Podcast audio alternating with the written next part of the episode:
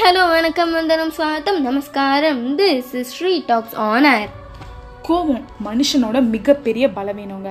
அப்படின்னு பொதுவாகவே பல கருத்துக்கள் இருக்குது ஆனால் நம்ம பாரதியார் ரௌத்திரம் பழகு அப்படின்னு சொல்லியிருக்காரு. இது ஏன் அப்படின்றத தாங்க இந்த பாட்காஸ்ட்டில் நம்ம பார்க்க போகிறோம் இது மட்டும் இல்லாமல் ஒரு ஆங்கரை எப்படிலாம் மேனேஜ் பண்ணலாம் அப்படின்ற ஒரு விஷயம் நம்ம பாட்காஸ்ட்டோட எண்டில் பார்க்கலாம். நமக்கு ஏன் கோபம் வருது அப்படின்னு நிறையா பேர் யோசிச்சிருப்பீங்கங்க. நம்ம நினைக்கிற ஒரு விஷயம் நடக்காமல் போனாலோ இல்லை நம்மளை சுற்றி இருக்கிற நார்மலான விஷயம் மாறிச்சினாலோ தாங்க கோபம் வருது.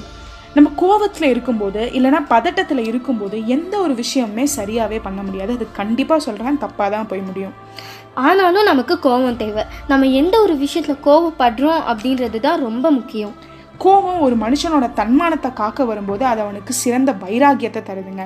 அதே அவனோட தலகணத்தை காக்கும்போது பெரிய ஆணவத்தையும் கொடுக்குது அழிவையும் கொடுக்குது. அதனால தாங்க சொல்கிறாங்க கோவக்காரனால் ஆக்கவும் முடியும் அழிக்கவும் முடியும் அப்படின்னு சொல்லிட்டு. நம்ம கோவத்தை எல்லா இடத்துலையும் காட்ட முடியாது காட்டவும் கூடாது.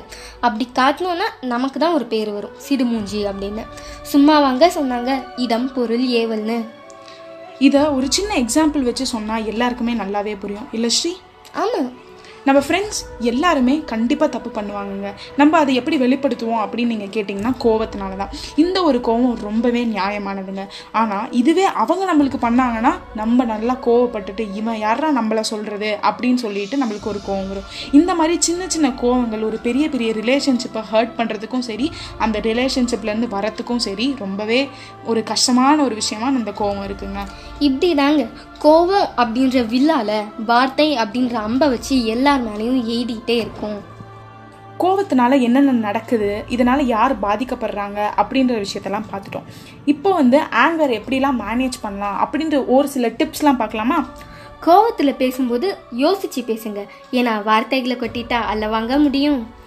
கோவத்தில் இருக்கும்போது டிசிஷன்ஸ் எடுக்கிறத அவாய்ட் பண்ணிக்கிறது ரொம்ப பெட்டருங்க ஆங்கர் மேனேஜ்மெண்ட்க்கு பெஸ்ட் மெடிசனே எக்ஸசைஸ் தான்.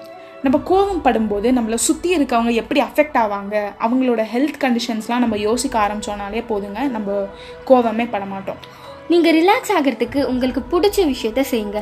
லைக் ஒரு சிலர் சாங்ஸ் கேட்பாங்க ஒரு சிலர் நல்ல சாங்ஸ் போட்டு அதுக்கு டான்ஸ் ஆடுவாங்க ஒரு சிலர் காமெடி பார்ப்பாங்க. ஸோ உங்களுக்கு பிடிச்ச விஷயத்த செய்யுங்க நார்மலாக கோவம் குறைஞ்சிரும். ஸோ சகுவேன் சகீஸ் ஒரு சின்ன சிட்டுக்குருவிங்க.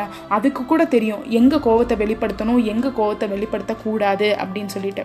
அதுக்கோ இல்லை அதோட குட்டிங்களுக்கோ ஏதாவது ஒரு பிரச்சனை வரும்போது அதுங்களை காப்பாற்றிக்க மட்டும்தான் அதோட கோவத்தை வெளிப்படுத்துங்க. இத்தனோட சிட்டுக்குருவிக்கு இருக்க அந்த ஒரு சிந்தனை கூட இவ்வளோ பெரிய மனுஷனாக இருக்க நம்மளுக்கு எங்கே கோவத்தை யூஸ் பண்ணணும் கோவத்தை யூஸ் பண்ணக்கூடாது அப்படின்ற ஒரு விஷயம் நம்ம தெரிஞ்சுக்காமலே இருக்கோங்க. ஸோ யோசிங்க கோவப்படுறத நிறுத்துங்க. ஸோ இப்போ உங்களிடமிருந்து விடைபெறுவது உங்கள் Sri talks. Stay Yoon for our next audio track